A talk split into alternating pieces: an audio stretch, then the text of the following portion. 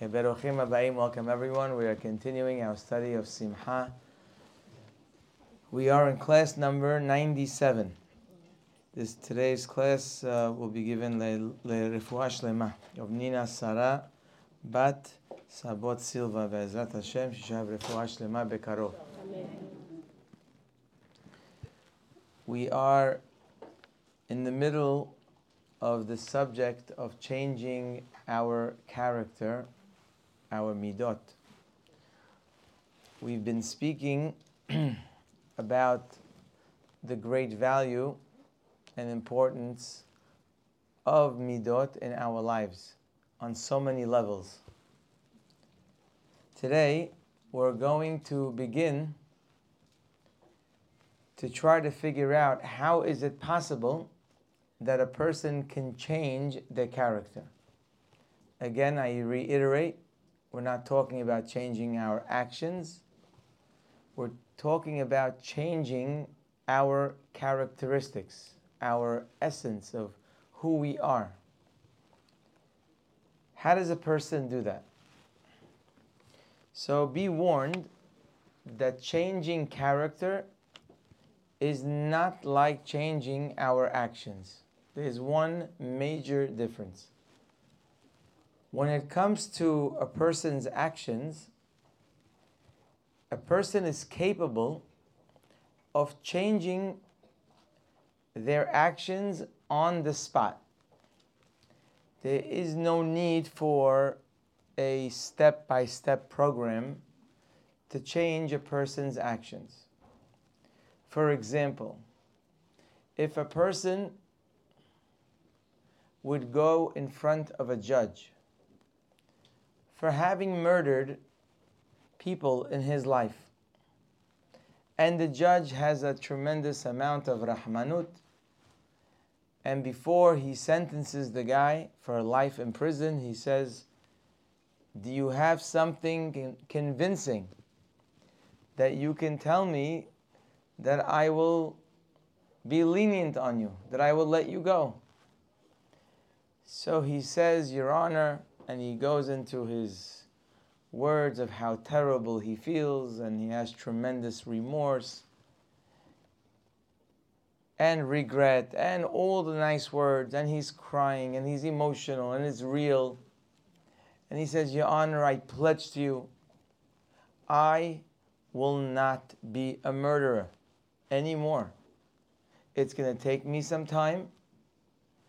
You know, I used to murder 10 people a week.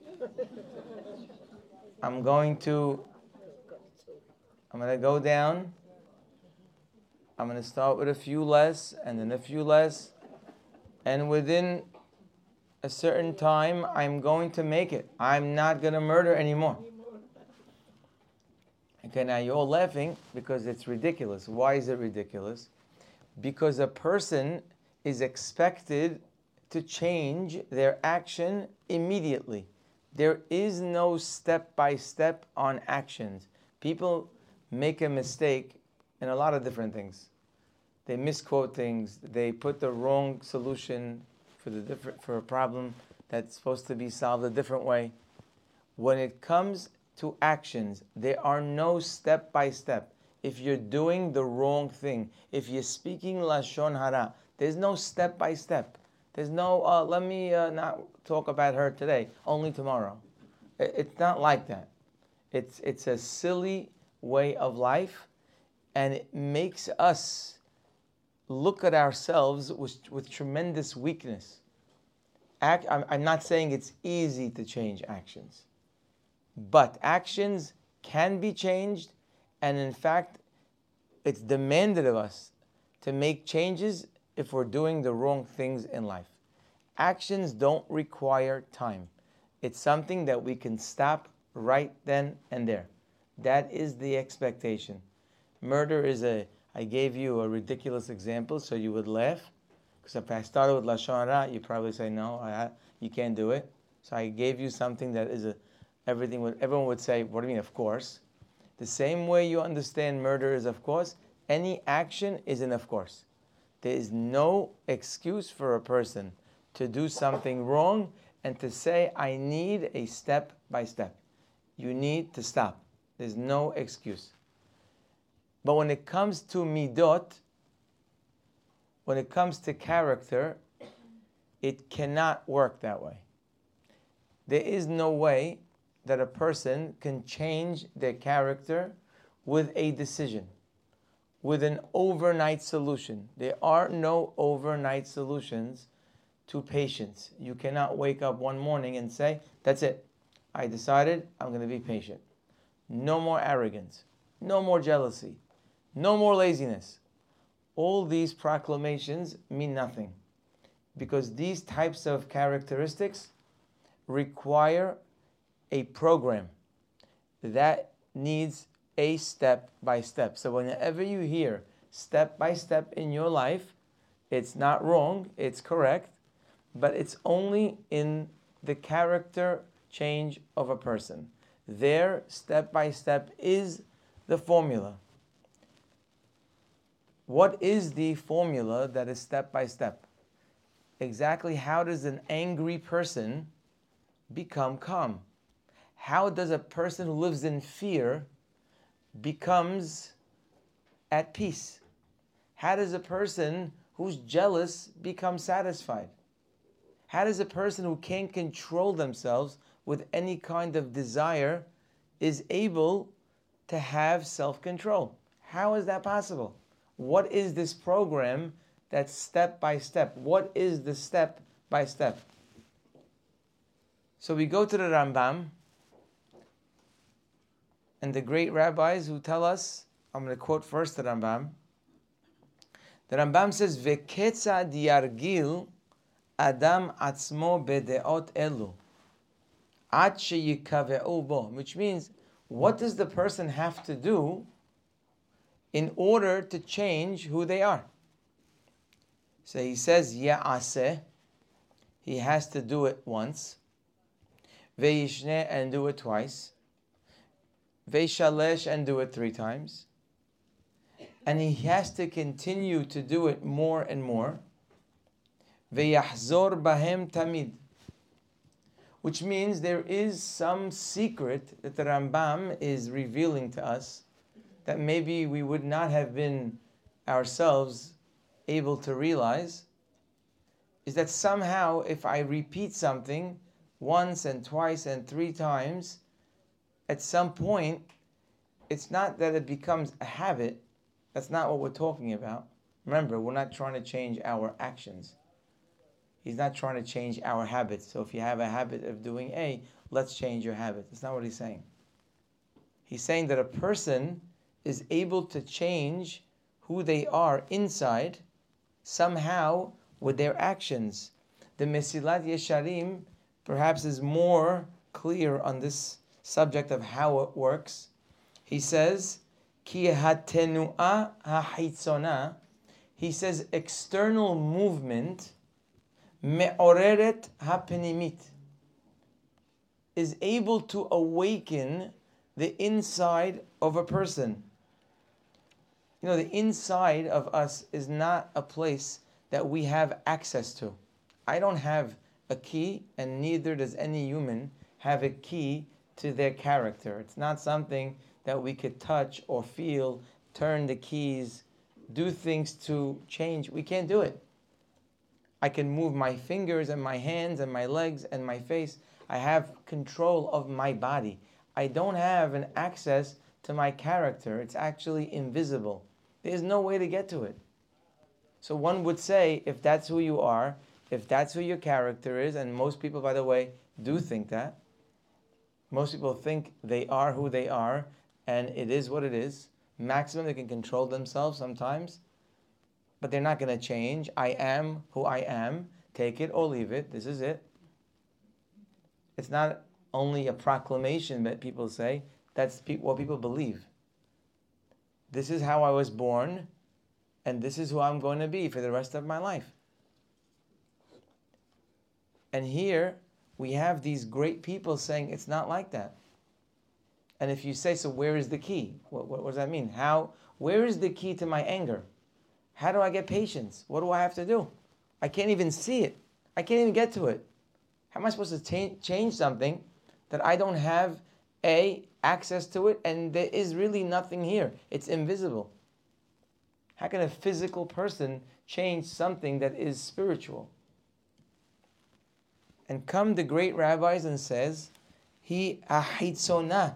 Tenu'ah ahitzona means the external movement of a person me'oreret hapenimit. It somehow awakens the inside of the person. Continues the Mesilat Yesharim and says, Ubevadai, he says for sure, sheyoter mesura beyado, meaning what is in our control is hahitzona mehapenimit. The inside of us, no access. The external, within my control.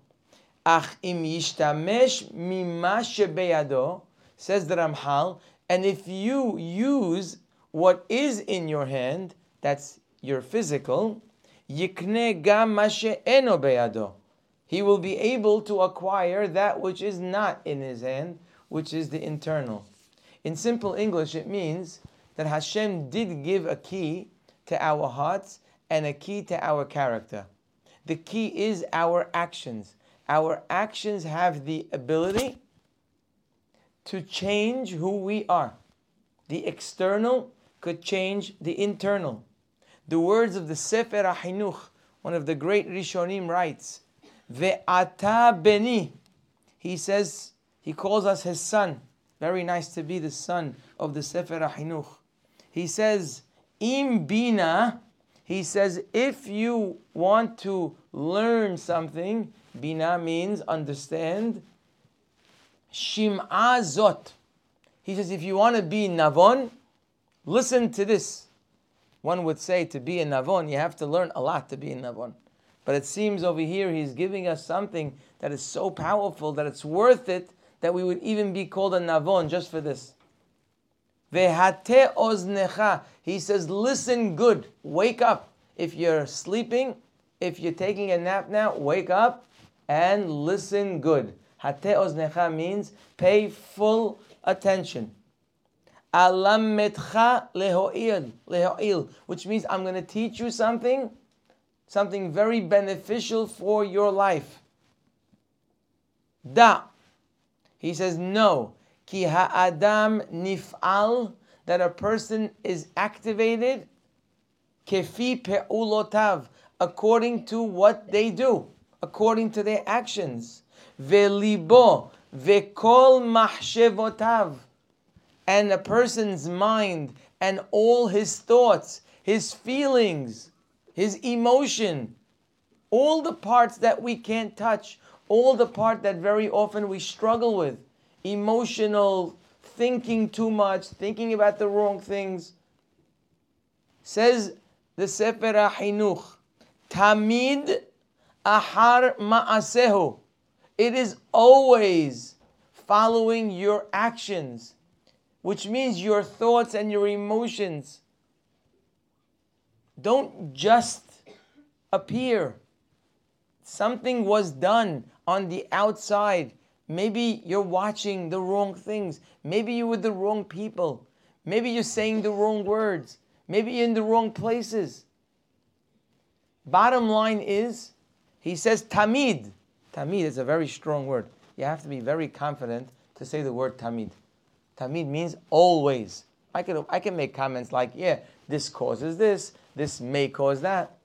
To say something is always, you have to be someone very big. Says the Sefer HaChinuch, who's definitely worthy of someone being called very big. He says, always, he says, libo, your thoughts, mahshevotavs. Mahshevotav means your, your, your different ideas in your mind, your feelings. Tamid ahar ma'asehu shehu ose It's always, always following your actions always doesn't mean that you do something at 10 a.m., so at 10.02, you already start feeling in your mind. That's not what it means.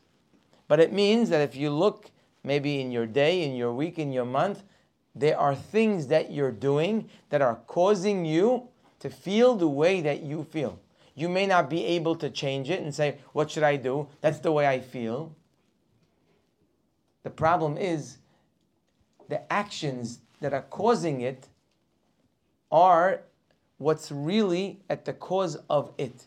And if we don't find the key to those or to change them, we will not be able to change our libo and mahshevotav. He says, Afilu rasha gamur bilbavo.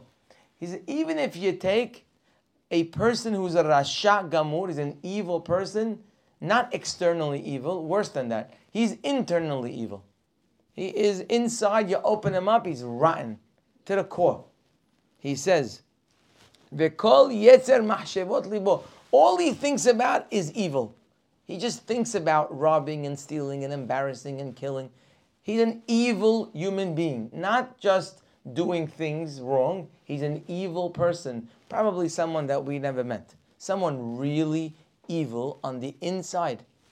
Says, says the Sefer HaChinuch, if, he says, if a person like this will be around people that are doing good things, and he starts to do it because he's around them, afilu shelo leshem shamayim, even if he's not pure, he says it will start to change his heart, and he will start to have different kinds of thoughts and a different kind of reality of who he is. Ki ahare ha peulot nimshachim alevavot. Because the heart and the mind are always being pulled by the actions. And he says, and even the opposite. adam tzaddik gamur. A guy could be the biggest tzaddik, the most tremendous inside, real, pure. But for some reason, he ended up in a bad place with the wrong people. He had no choice. They put him in jail, whatever it might be. Says the Rambam, says the Chinuch, he says after spending a lot of time with these people, it's very, very, very likely that his own feelings and mind and heart will change. So that's the key to the human heart and the key to the human character, to midot. Only actions could change midot. No speeches, no drashot, no reading books. All of that is not changing your character. You could read a book 500 pages long on arrogance, not changing your character. It's good to read about it, it's important to read about it, and it's definitely a step, but it's not going to do the job. This type of work requires physical involvement. So anybody who comes to a class like this and walks out, and even if they're very inspired about changing something, they should know they've done nothing. Coming to this class doesn't do anything. It's supposed to awaken us, it's supposed to give us the right guide and the right ideas. But in the world of the character, only actions are going to make the difference. So if a person is not willing to put in the work, or they think it's childish, or they think they're going back to school now, that I have to go do homework and I have to do things, that's what people feel when they hit 20. Anything they have to do, so that's I'm not in school anymore. I don't I don't do that. I'm high level. I just read or I go to classes or I learn. No, no. This is not going to work here. Here requires real work, as we'll soon see. So if a person is unwilling to do it, there's really nothing to do. I cannot help anybody, I can't help myself and change my character. And I know I have to make changes in my character, and we're continuously looking to grow in our character. It's not going to happen without actions. Changing our midot is compared to a person who throws the waves backwards. The waves of the ocean are going a certain direction. Someone comes and they throw the waves and they go the other way. In what way is changing character like changing the tide of the waves? Normally, people think, and it's true, that our actions come from who we are. How many times have you seen someone do something and, like, oh, it makes sense? They're an angry person. That's why they're yelling. They're not patient. That's why they're always nervous. They're lazy. That's why they didn't get up. They're arrogant. That's why they spoke this way. So we all know that when someone does something, whether it's good or the opposite, it's coming from a certain wave. It's coming from a certain place in, in them that's pushing out all these actions. There's a wave that goes this way and causes me, my waves are like my midot. However, my waves are flowing, that's what you're going to see on the outside. The hidush that we just learned is that the same waves can be turned the other way if we do the actions the opposite. Till now, we knew that our actions are a product of our character. Today, we realize that our actions are also the cause of our character. And that's what we're about to learn and try to figure out how we can implement this in our lives.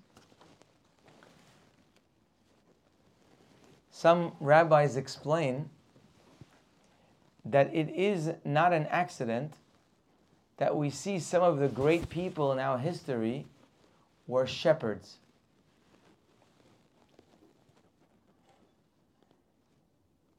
What was so special about being a shepherd? And they explain beautifully that being a shepherd is not like selling shoes.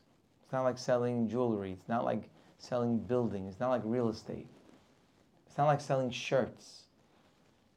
When you have an occupation of being a shepherd, so basically your job is to take care of the sheep, to make sure they're eating, to make sure they're drinking, to make sure that they're getting what they need, to make sure they have shade, to make sure that they're able to have a comfortable life.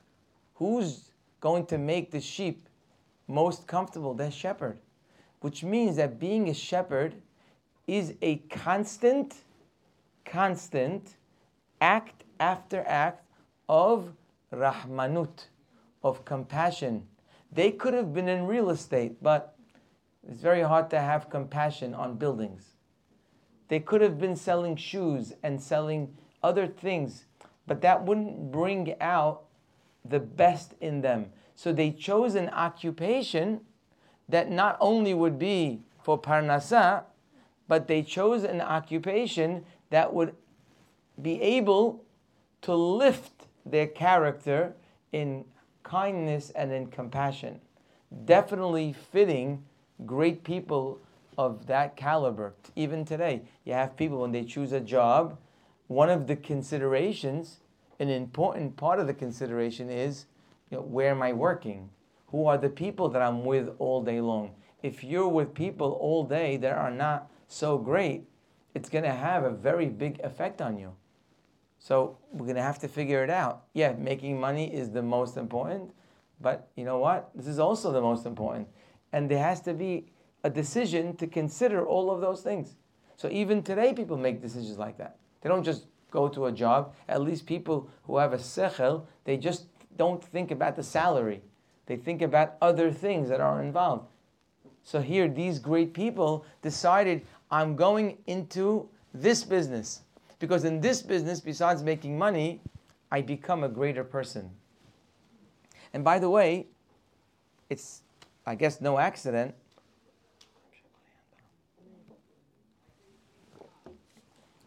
that the Midrash says that when it came to the greatest man, the greatest leader that we ever had, Moshe Rabbeinu, the Torah tells us right before Hashem spoke to him and basically appointed him to be the next leader and the leader of the Jewish people, the Pasuk says something that seems to be not so important.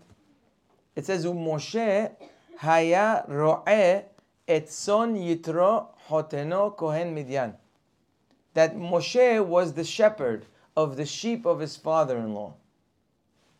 That's the way the Torah introduces Moshe being spoken to by Hashem at the burning bush.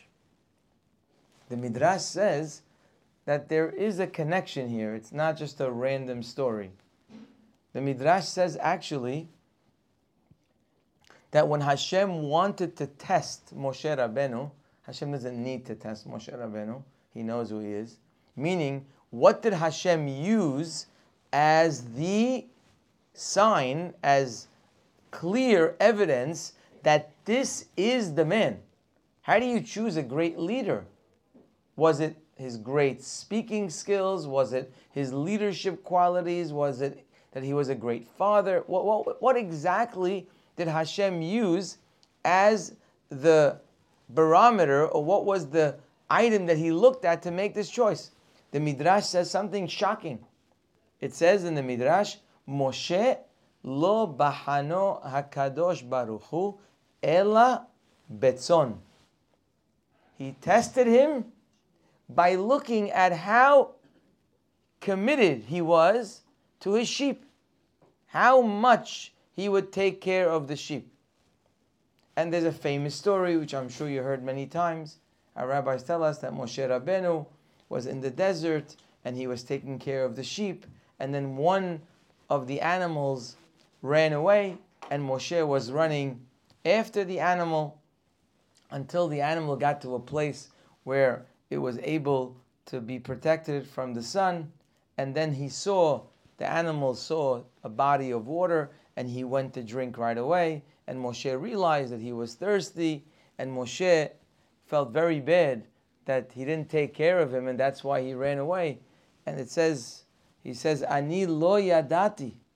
He says, I didn't know. Now remember, Moshe is in the desert. There's nobody here. No one's reporting this. He's not talking to anybody. He's not trying to impress anybody. He's in the desert by himself with sheep. And when he sees the sheep is suffering, also we see people suffering. And we also have reactions. I'm just not sure how real our reactions are. Very often in life, we react according to the script that we think we're supposed to say. So when someone does something that, God forbid, is sad, something sad happens to them, so we make a sad gesture. If someone is happy, we make a happy gesture. But it's not real. This is real. This is a man by himself in the desert. And he said, Ani lo hayiti yodea. I didn't know. Sheratz hayita, you're running because you were thirsty and you were tired. Hirkivo al ketefo. So he put the sheep on his neck, on his shoulder. Vehaya mehalech. And Moshe carried him back. This is the type of rahmanut that Moshe Rabbeinu was looking to achieve when he became a shepherd. This is not an accidental test. This is Moshe Rabbeinu planning to become a great person by choosing to be a shepherd so that his rahmanut can go higher and higher. Hashem says that's the kind of person, that's the kind of midot that I need to lead my people. The Midrash elsewhere, by the way, says that David Melech says Hashem tested him the same way, also with the way he took care of the sheep, of how he took care of the younger ones and the older ones and the middle aged ones. He had a whole system to make sure that each one was getting their needs in the right time, in the right way. It's not accidental that David chose to be a shepherd. There were other occupations. They could have been in farming. They could have planted. They could have plowed. They could have done other things. They chose this and you see in the Midrash that when Hashem chose them, He looked at that. He looked at the great accomplishments that came out of being a shepherd. Hazal tell us that when they appoint a judge in a Sanhedrin, the Sanhedrin is this court, this very powerful court that's even able to kill people in certain situations. When they appoint a judge, the Gemara says in Masechet Sanhedrin that one of the requirements of being chosen to this Sanhedrin is that they have to have children. If they weren't blessed with children, not necessarily it's their fault that they don't have children, but if they don't have children, they cannot be on the Sanhedrin. But wait, but I'm the most learned person. Like people come to me to ask questions, halachot. The people that you chose are not even close to my knowledge. I've been learning for 60 years. I know halacha backwards and forwards. Why not choosing me? I never did any averah in my life. I'm a good person. I do the right things. They tell him, I'm sorry. I'm not sure how this meeting would go. You could just imagine. The guy's already suffering his life because he has no children. He's already, you can imagine what it feels like not to have children. And now, after all of that, when he comes to be a haver in the Beddin, and he's thinking he should be like the Av Beddin, that's where he's holding. They tell him, I'm sorry, uh, your application has been refused. What? Why? Yeah, who'd you accept? Yeah, we accepted Shimon, Rabbi Shimon, and Rabbi Yehuda, and Rabbi Tarfon, and and what about me? You telling me all these people are better than me? No, no, for sure. You're better than all of them, but you have no kids. No kids? Wow. I'm not sure how that would fly in today's world.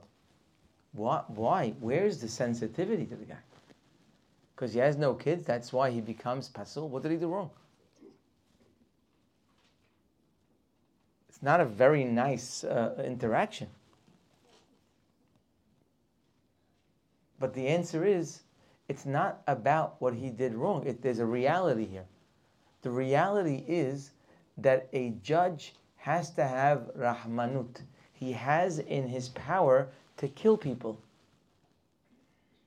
Giving someone a weapon to kill, that person needs to have rahmanut. They have to have compassion. Imagine they told them that too. So you tell me I don't have compassion? Why are you assuming I don't have compassion? I'm a good person. Because I don't have children, I don't have compassion? What's the answer to that question? The answer is that the human character is like muscles. Muscles in the human body, when you use them and use them and use them, they become very fresh and very strong. But if you don't use them, they get soggy, they get old, they get fatty. They, you have them, but you're not using them. A person who has children not only has rahmanut, but is practicing rahmanut constantly. Constantly practicing rahmanut. That's the kind of person we need to decide life and death. Someone who doesn't only have rahmanut, but someone who is constantly lifting the weights of rahmanut. And that usually happens with children. It doesn't mean it can't happen the other way, but usually that's the way it happens. So therefore, we tell him, we're sorry, we can't count on you. We, we don't know for sure that you have this level of rahmanut. Oh, you have children? You could go in. Because we know you're practicing the muscle of rahmanut. So there you go you see examples of how a person's occupation or a person's life, or whatever they're involved in, makes a difference in who they are.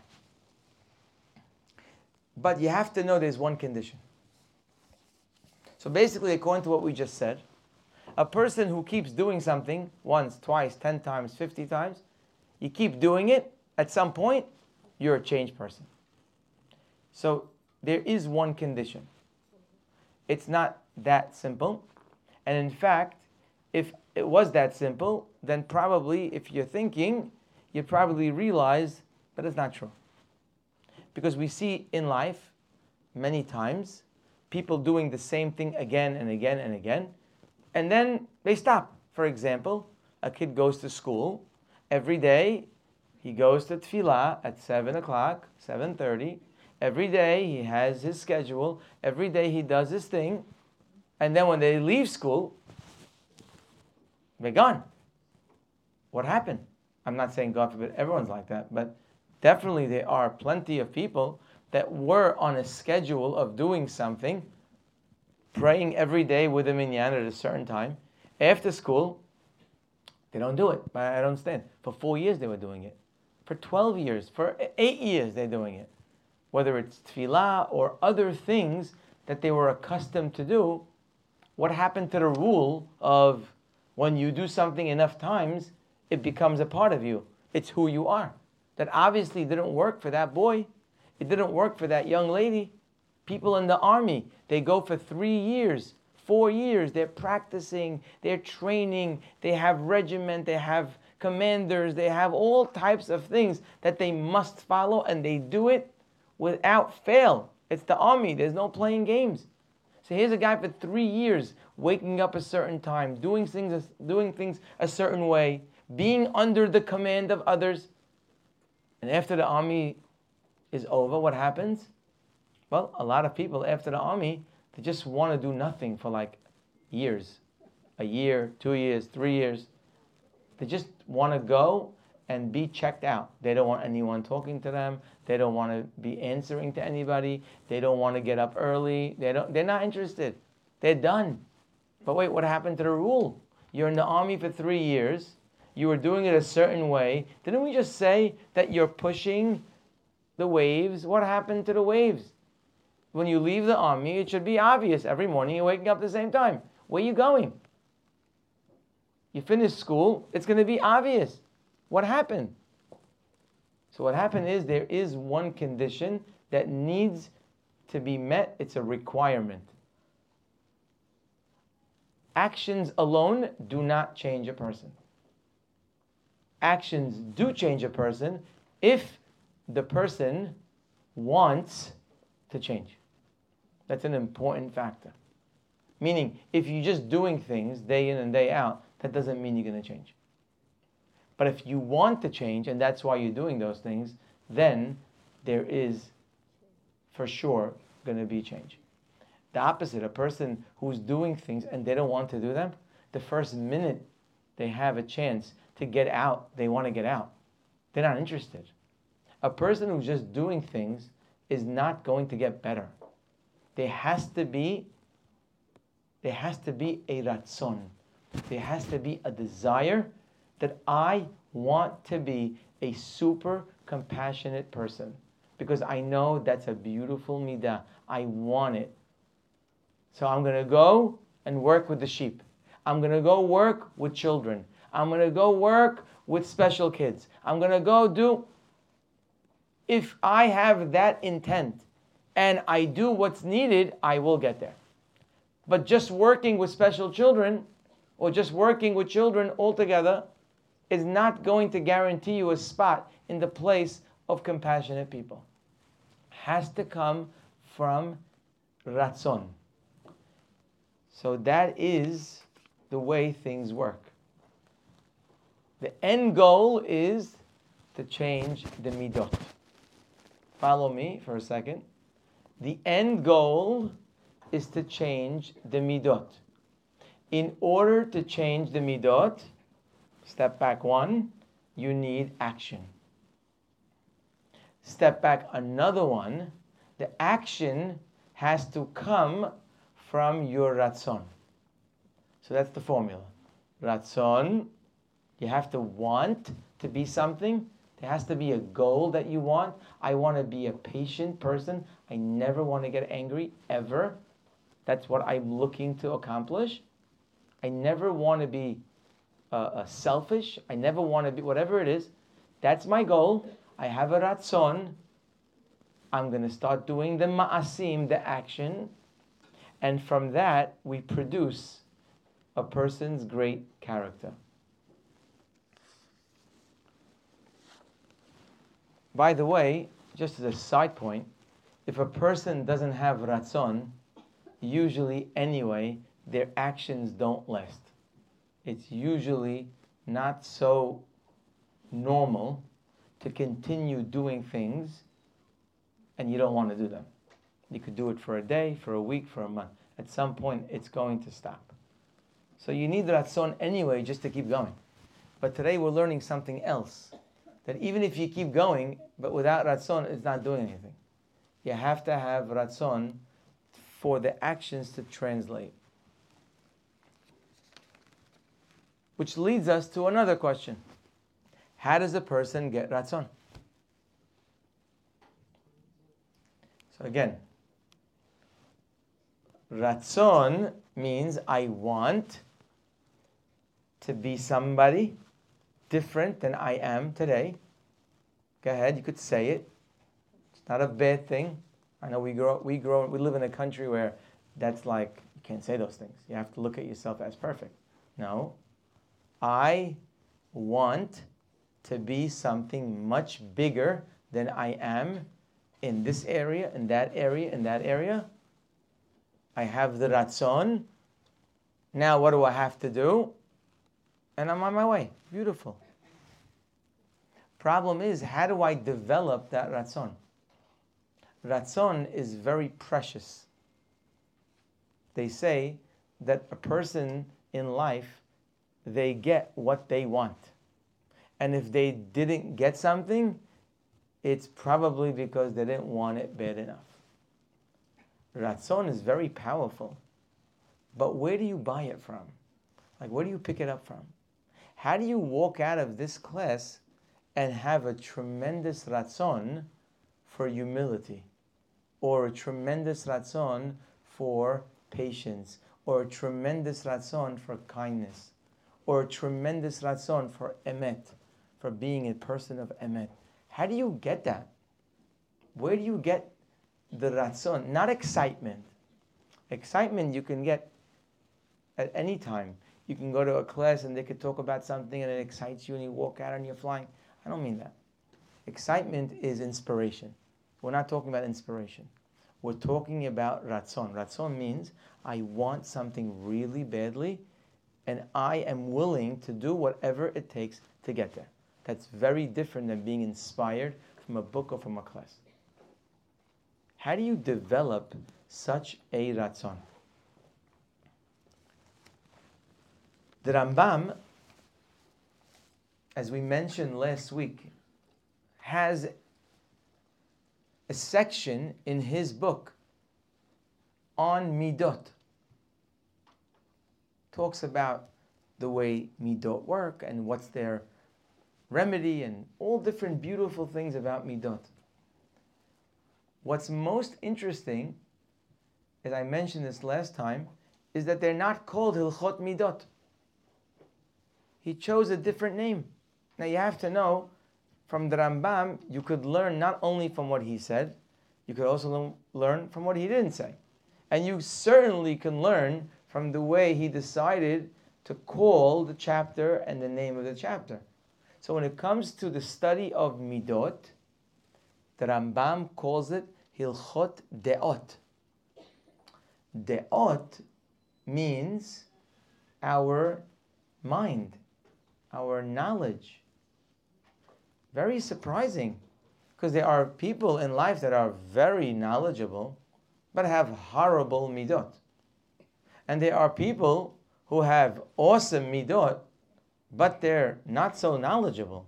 We've seen that throughout our lives. There are plenty of people on both sides. We would never compare an intellectual with a person who is refined character.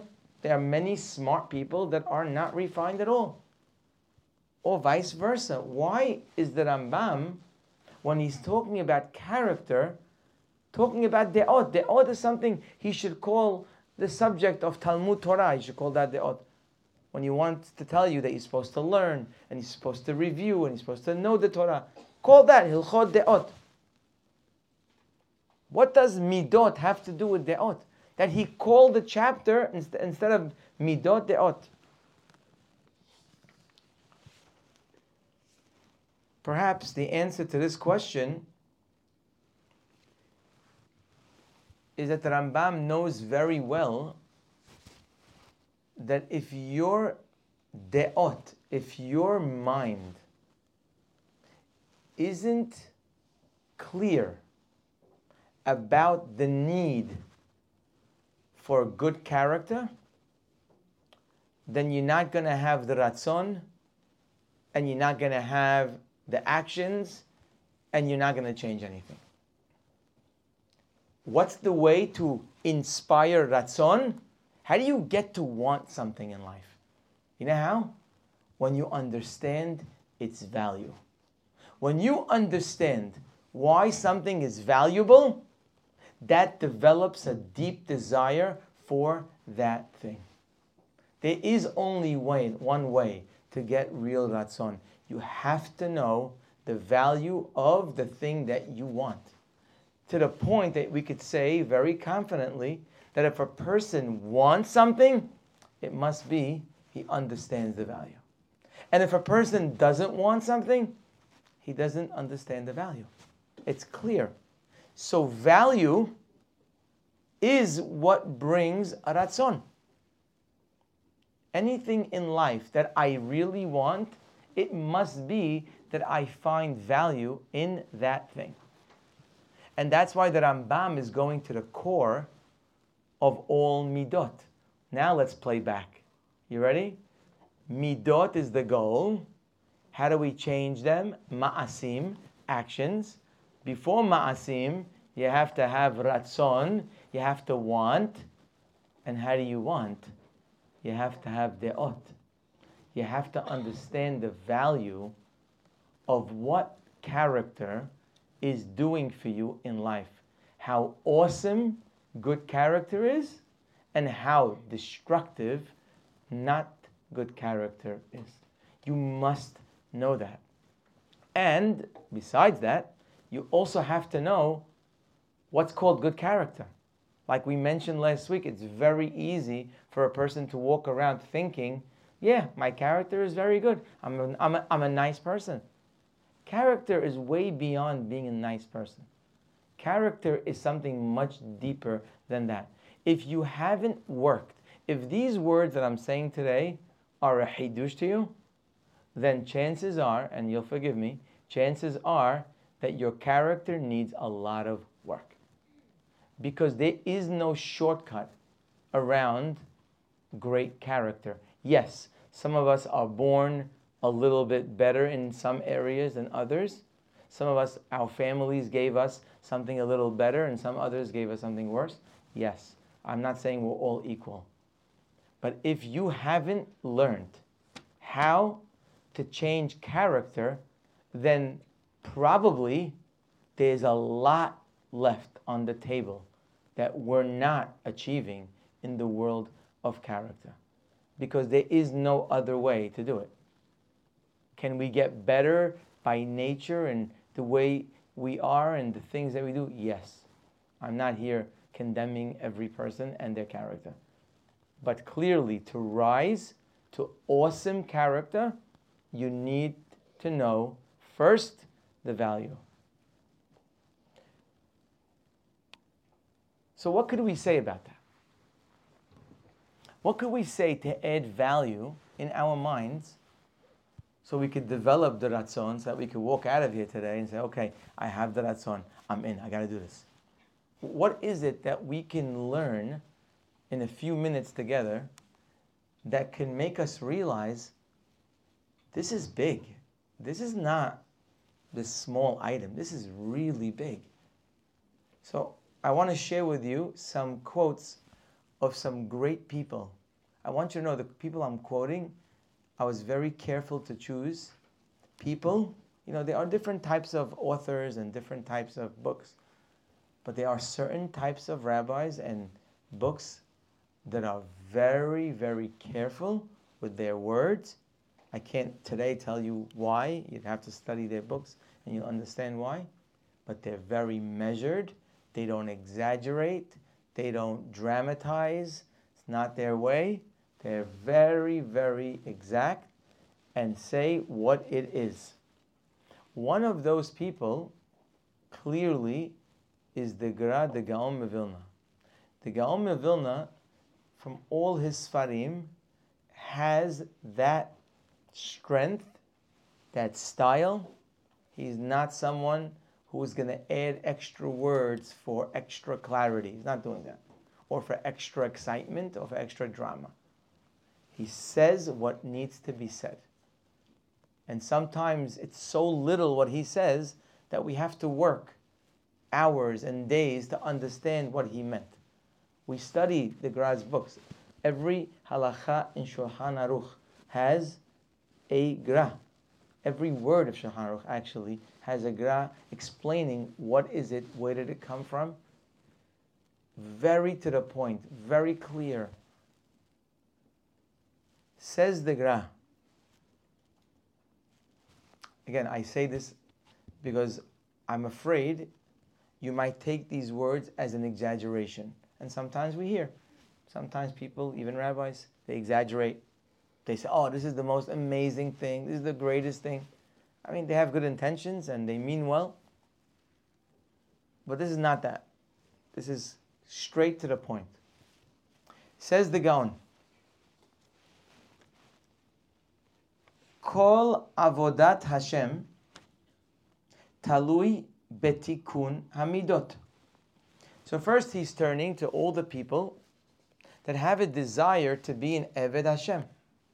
I don't know if everybody has that desire. It's a desire of great people. But let's talk to them for now. A person who has a desire to be an Eved Hashem, which means their life is basically taking instruction from the Creator in anything and everything that they do.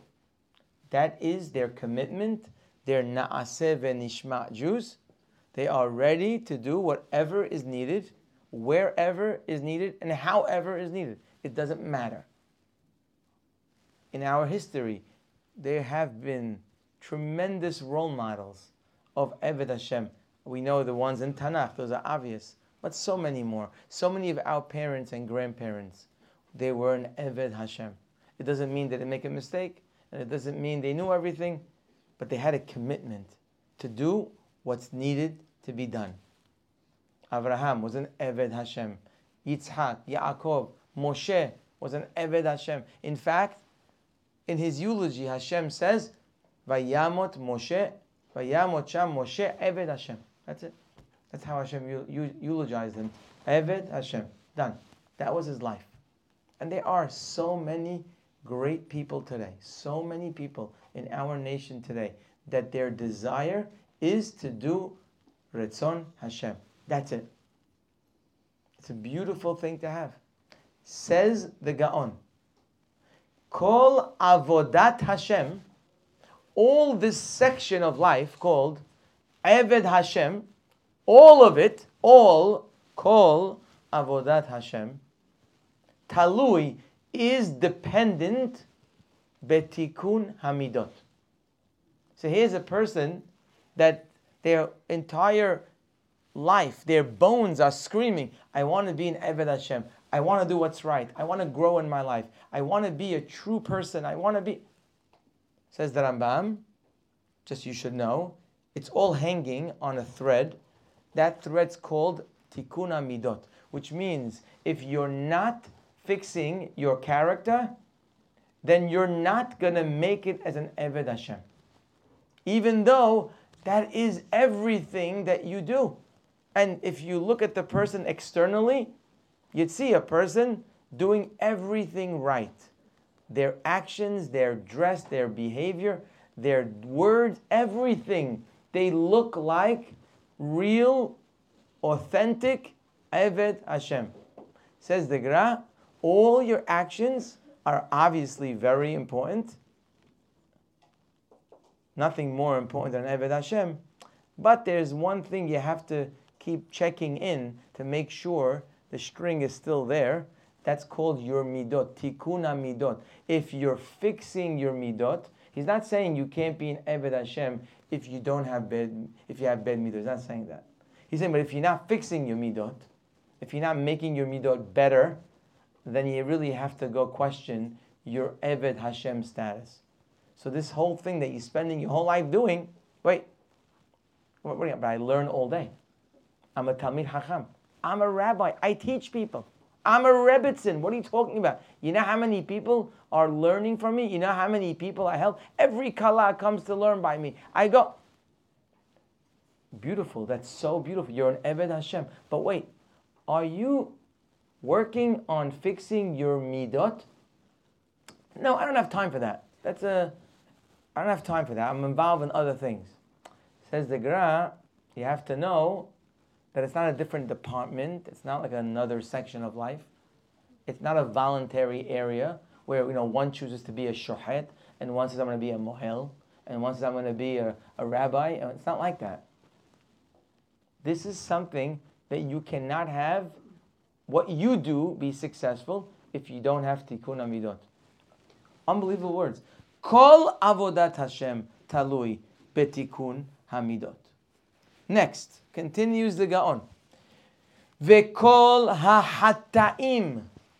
Anytime you messed up in life, whether it's between you and Hashem, or you and your family, you and your husband, you and your wife, you and your children, you and your brothers, you and your sisters, anytime you messed up in life between you and God and you and your fellow friend, whoever that might be, anytime, kol ahataim. That's a very powerful statement. Kol.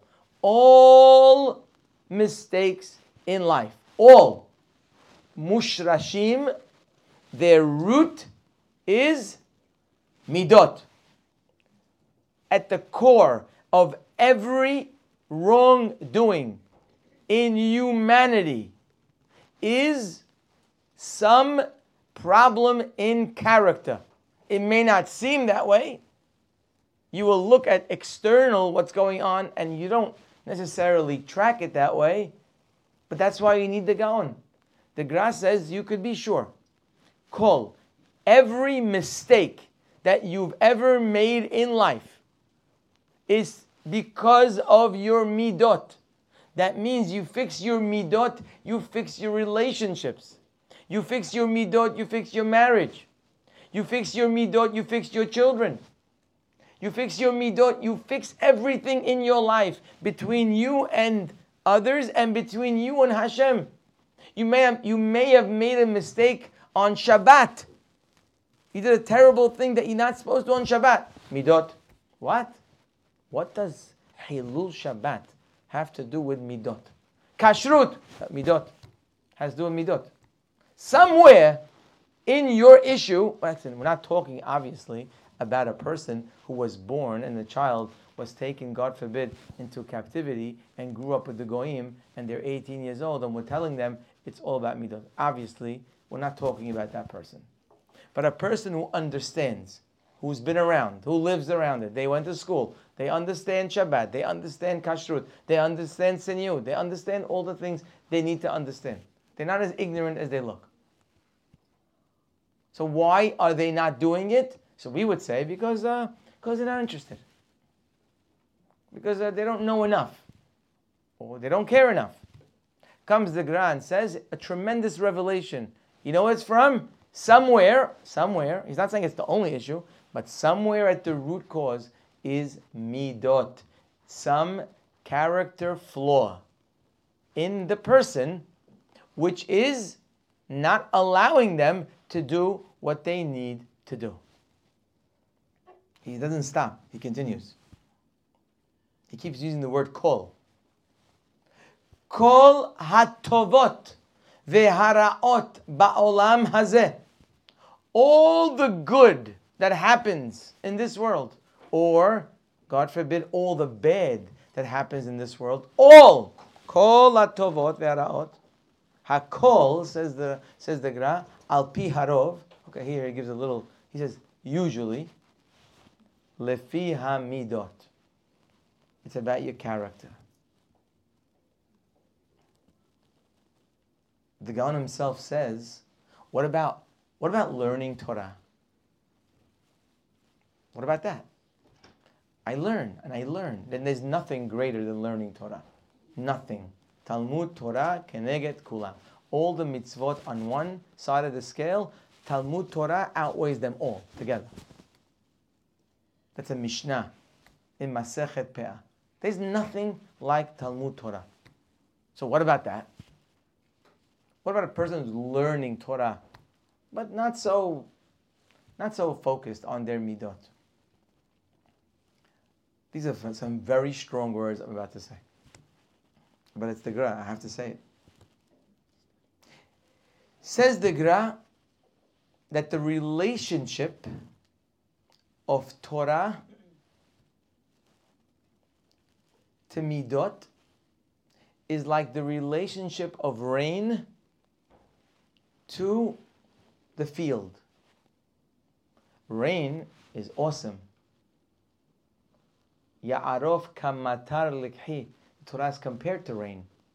It gives life. It gives a person all that they need to live an awesome life. When it rains on a field, is that a good thing or a bad thing? Are great things going to grow in that field or not such great things? Well, it all depends. Depends what you planted. If you planted something good, you planted good seeds, you plowed the right way, everything is in order, the rain comes and you have such beautiful, beautiful trees and fruits. A person who put rotten seeds and didn't plow and didn't do the work and lets the field grow with all weeds and the, the water comes from the rain, it also makes it grow. But it makes all the negative grow. These are some very strong words. That means, the Gra is saying, that the Torah that you learn, if you're not fixing your midot while you're learning Torah, actually the Torah can make you even worse. Because it's like the rain that comes into a field that is of not such good quality and it's giving power to that negativity and it grows even more. The great Rav Israel Messalant says, he says a person who has bad midot is like a thief. He says, but a person who doesn't have good midot and learns Torah too, it's like an armed thief. It's a thief with all the extra superpower to use and hurt people. Torah is a tremendous koach. Hazal tell us that the Torah could be le maiminim ba, those who take advantage of the Torah, sama de its life. Le masmeiliim ba, and those who misuse the Torah, sama de mota, it's like poison. You could take the wisdom of the Torah with the wrong midot, and it could be destructive. Now, by the way, Torah is a super important ingredient for changing midot too, which we'll get to not this week. Happens to be Torah could be a very big help to change midot. But again, we're talking about a person. Be very specific. Don't go around saying this to every person that you see. It's a very specific person. I'm sure there's someone in your mind you think, oh yeah, I know that guy. Such terrible. Yeah, he learns. Uh, stop learning. That's, that's not what we're saying here. That's not what the word discussion. We're talking about a person who is committed to learn, but not committed to their character refinement. That's what we're talking about. We're, we're telling him, you got to be careful with your Torah. It may end up actually doing bad for you. So the, the solution isn't stop learning, obviously, you understand. The solution means you're doing the greatest thing in the world, so, but you got to have the midot. You got to you got to fix your character.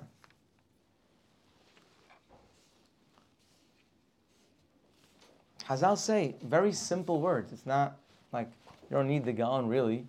It says it very simple. Im en derech eretz en Torah. You don't have midot, so you don't have Torah.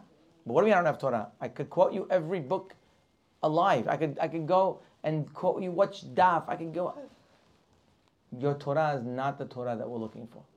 Im en derech eretz en Torah. By the way, im en Torah, im en derech eretz also. Torah helps you have derech eretz, but you have to be focused on it. It's not just automatically you learn and you have great midah. Torah definitely can make a person of great character, but it has to be a focus of the person. The Hazon Ish, Allah Shalom, was probably the Gadol Hador of the last hundred years in Torah. He was someone very great, very big in Torah. His whole life was learning. A relative of his came to visit him. He had a daughter on the market of Shidduchim. And uh, somebody offered a young man learning in yeshiva. He heard, they, they, they said some great things about this young man. He was a very, very intelligent. He was very serious about his learning. He was all valuable things that make him a quality person. So they came to the Hazon Ish, this relative of his, and says, you know, what do you think? What's the, would you give me a bracha for this shidduch? So, so the Hazon Ish says, he says, listen, I know that, of course, all these things are important. Obviously, that's what you, you know, this is a great, to have a Talmid Hacham, nothing better. He says, but you have to look for three things besides all that. Three important things you have to look for. I I don't know what you guys look for for shidduchim. I know people that when they look for shidduchim, they look for three things also. Right? They look for money, and then more money, and then even more money. Three important things to look for. Okay, good luck. That's that's that's that's my uh, advice to those people. Sounds like a like you're going to Olam Haba because you have all money. But then you'll see later on that it wasn't what you uh, expected. Not necessarily people who have money are the wrong people. God forbid. I don't mean that either. But if that's what you're looking for and that's all that matters, then you're probably going to get stuck with someone that isn't worthwhile. So it says the Hazon Ish, three things to look for when you're looking to find a, a boy, I'm assuming a girl too. He says, look, make sure they have midot. And then the second thing is also look for midot. And then the third thing he says, make sure you look for midot also. So midot and midot and midot, and you're doing okay. That's some very strong words out of the great Hazon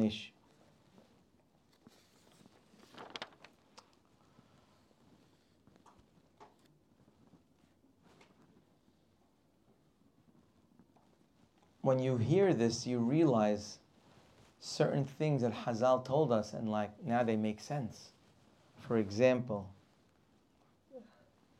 the Gemara says, "Kol hamityaher," anyone who's arrogant. Im talmid hachamhu, if he would be a Torah scholar, which is, in the words of Hachamim, when they call someone talmid hacham, it's not what we say talmid hacham. If we see someone with a book, it's written in Hebrew, we say talmid hacham. Maybe he's reading uh, some storybook from Israel. We don't even know. But if we see someone reading a Hebrew book, oh, why he's Talmid Hacham.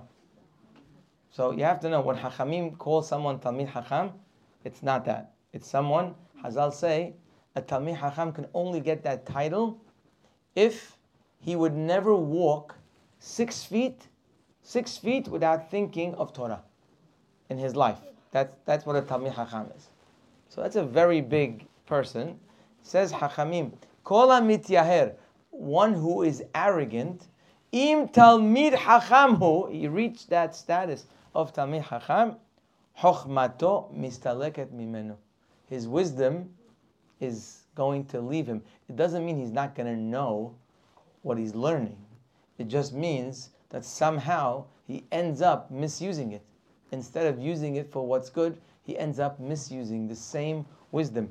Im navihu, if he's a prophet, what happens to an arrogant prophet? Nevu'ato mistaleket mimenu. His nevu'ah. Now, I just have to imagine if someone with all the wisdom of Torah, with bad midot, is destructive. Could you imagine how destructive midot are for someone who has nothing? He's not, doesn't have wisdom, doesn't know anything. Midot is, like the Gaon says, the source of all good or bad in this world.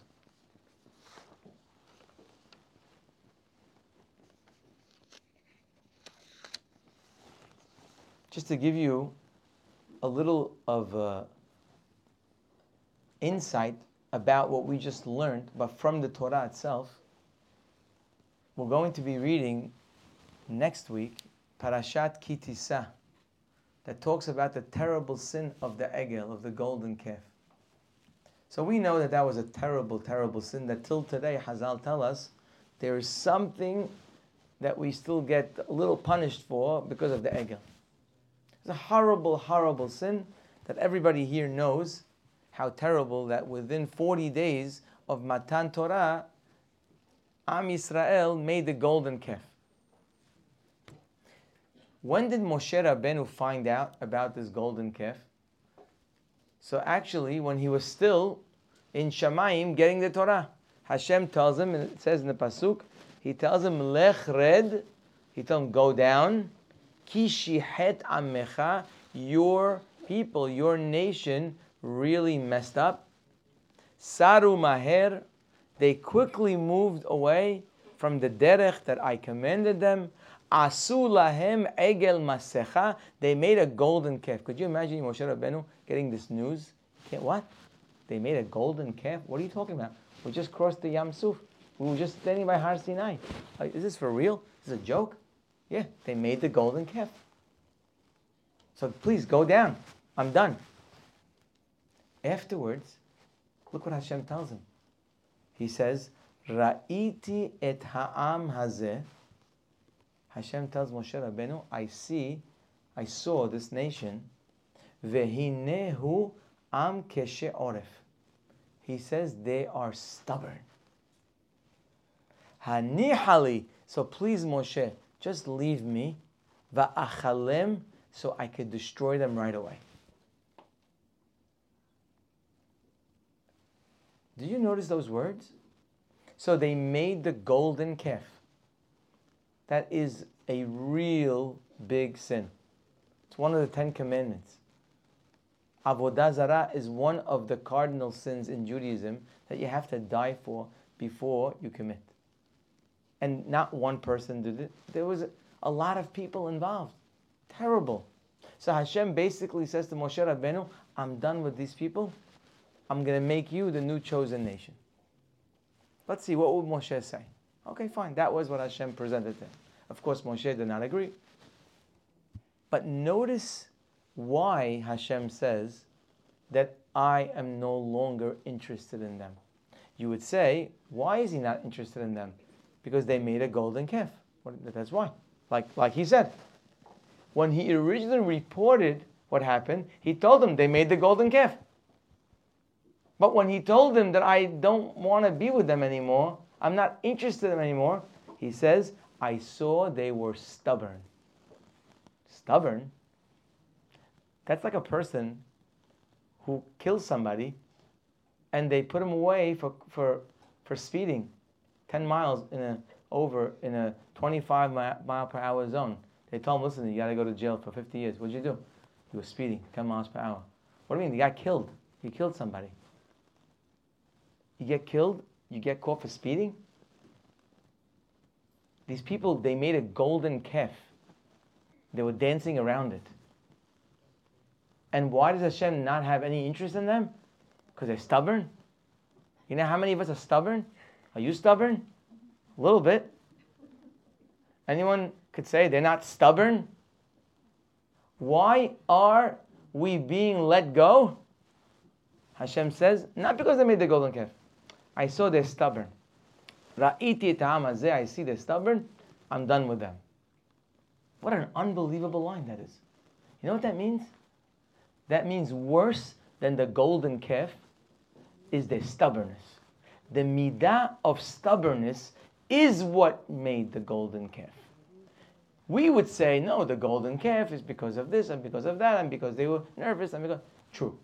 But at the end of the day, there was a midah of stubbornness in them, and that midah is was like the Gaon says was the shoresh, and that's what Hashem said, I can't deal with anymore. There's no better example, perhaps, in Tanakh than the following person, who, if I don't tell you their name, you would say is probably right up there with Moshe Rabbeinu. The Midrash says in Yalkut Shimoni, and the pasuk that says "Velokam Navi Od BeYisrael KeMoshe," that there wasn't in Am Yisrael a prophet ever like Moshe Rabbeinu, not before, not after.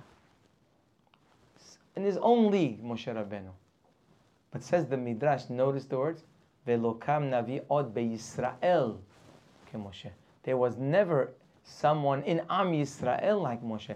But says the Midrash, but amongst the Goyim, there was someone like Moshe. His name was Bil'am. You might think that Bil'am is some horrible human being, but after reading this Midrash, you're going to realize that if Bil'am came into this room, we would all be running to get berachot from him. We would be in awe of his kedusha. That's what Bil'am was. Midrash says he was on the level of Moshe in his prophecy. But that's not it. Midrash goes. But Midrash says, but says that there is a difference between Moshe and between Bil'am. The prophecy, there is difference. So you're probably thinking, yeah, because Moshe was greater. No. Every one of the differences, Bil'am was greater. I'm going to give you an example. Midrash says, Bil'am, it says, Moshe lo haya yodea matai medaber imo. Ache nidvar imo. Moshe never knew when God would speak to him. Whenever God spoke to him, he spoke to him. Ubil'am haya yodea matai medaber imo. Bil'am actually knew when God would speak to him. That's a higher level. Moshe lo haya medaber imo ela keshehu omed. Only when Moshe was standing, Hashem would speak to him. But Bil'am, even Nofel, even when he was laying down, unbelievable. Bil'am, what a man. Don't get fooled by the way we categorize him as Bil'am Harasha. Bil'am, you could see from this midrash, is an unbelievable person. By the way, he knows the truth also. In one of his berachot, to Am Yisrael, he says, Tamut nafshi mot yesharim. I want my ending to be like them. I want my olam haba to be like them. He knows olam haba. He knows everything, Bil'am.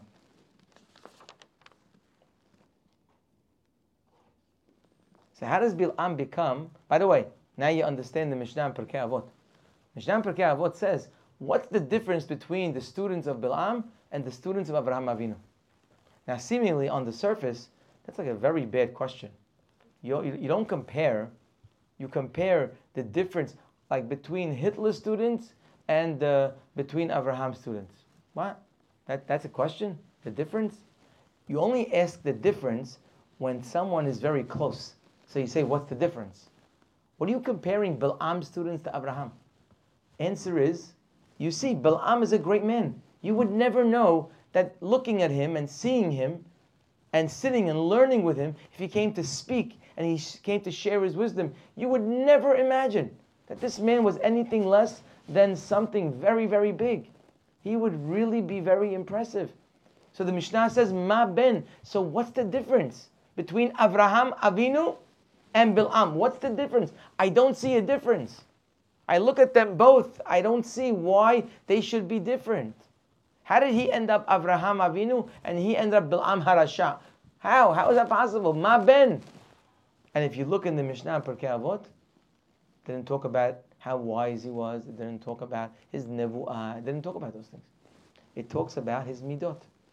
Bil'am had ayin ra'ah, had a bad eye, had negative look at what people had. Ruach kevoha, he was arrogant. Nefesh reheva, he didn't, had no way, there was no way to satisfy him. He's always wanting more. Avraham Avinu, the opposite. The difference between Bil'am and Avraham was their midot. And by the way, it's not only Bil'am, I give you one example. Throughout Tanakh, you will find people of tremendous stature that their midot were the cause of their downfall. I will end off by telling you some important things about this avodah. This is a real avodah. Changing character is avodah. You have to want it. You're only going to want it when you realize how much it's going to make a difference in everything you do. No question, a marriage with midot is a great marriage, no question. And no question, a marriage without midot is a gehinam marriage. Not a question, it's not up for discussion, it's clear. Of course, there's in between terrible and great. But obviously, the greater, the better. A great home has everything to do with midot, everything to do with midot. Raising great children, everything to do with midot. Just about anything that we do in life has to do with that. So once we realize that, yeah, I have a ratzon. I really need to change. Any, I need to change my character. I need to be much better in every one of the areas. So I get myself to start doing what I have to do. How long do I have to work? How long? I saw from one great rabbi, Rabbi Elimelech from Lezhinsk, he says something very interesting that we can use, I feel. We can use it as hizuk because you know we're, we are weak and we get excited and then we fall off. So we need like some extra strength, some extra shots to keep us going. He says the most beautiful thing. He says that 40 days in a row and you change your character. 40 days in a row without a break. You do 39 and you mess up, gotta start again. It's not 39 plus 1, no. 40 days, for example, you have a hard time in the morning getting up. It's hard for you. It's not one of your strengths. You're lazy in the morning. 40 days straight. Now, again, it can't be your mother waking you up, and it can't be your sister waking you up. It's got to be you want to get up. I want to get up. I'm struggling to get up. You can ask someone to wake you up, but you have to want to get up. If you want to get up and you push yourself for 40 days, 40 days straight, and you make it, you have changed your character. 40 days in a row. Now, it's not a long time. When you're in it, it may feel like a long time, but in reality, 40 days is a lot easier than a whole life. If you think you have to work your whole life for something, it may be very taxing. But if you realize, hey, it's only 40 days, who can't work on something for 40 days? Who can't get up early for 40 days? Who can't? I'm struggling with my, but it's not only midot per se. I'm studying, I'm struggling with my tefillah. So invest 40 days in your tefillah. Invest 40 days when you're going to focus on your tefillah. 40 days in any area in life is a magic number that will bring a person change to their character. Where did he get 40 days from? Why is that number the number? So the truth is, we find 40 days in a number of areas in our lives, and we have to know what's it's the, the significance of 40 days. So truth is, we know that when a child is conceived, for the first 40 days, he's really not there. He's not considered alive. What, what is he called? A live baby, alive. He's alive 40 days. It takes 40 days to create a life.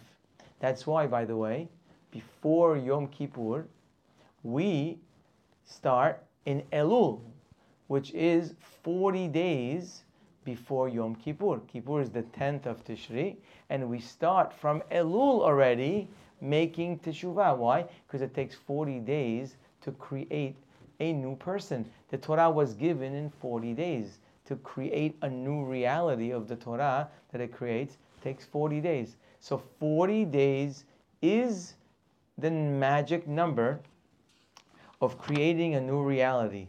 I say it's important for us to know this because Sometimes we think it's something is forever, it's very hard to continue. But if you know it's 40 days, you could do it. 40 days, I'm not getting angry, not even once. 40 days, try it. I see you're rolling your eyes. 40, 40 days, 40 days, no anger. Not outside anger, not inner anger. No anger. And the first time you get angry, you go back again. By the way, every time you get angry, it's a great opportunity. Because the Pasuk says, Sheva Yupol Tzadik Vakam. Great people, they use their falls to get up higher. Because once you get angry and you realize why you got angry, so you write down why you got angry, and the next time that thing happens, you already remember that's a trigger. I'm not doing that again. So you were careful. And then you're going great for two days. And then something else gets you angry. And then you realize, oh, that's another trigger. Okay, now I know I'm not getting angry in that. Every time you actually fall, it's not a disappointment. Every time you fall, it's another opportunity to learn how you're going to get to the top. So that's something you can really do. I can do that. We can really get things done in 40 day piece. I wouldn't take two, three things on at one time. I think it's a lot. But one at a time can be a tremendous, tremendous to'elet. That's what the Pasuk says, by the way. The Pasuk says in Mishle, listen to these words. It says Shlomo HaMelech, Birtzot Adonai darche ish, when Hashem loves, wants what the person is doing, when, when Hashem sees that a person is doing something and he's real and he's honest and they're doing what they can, so what does he do? Gam oyevav yashlim imo. Even his enemies, they will make peace with him. Which enemies? Not, not Hamas, not those enemies. Which oyevav? Oyevav means is Yetzer Hara. You have a hard time getting up. It's so hard for you. The enemy's fighting. The enemy makes you angry, nervous. He's working, working. He's very hard.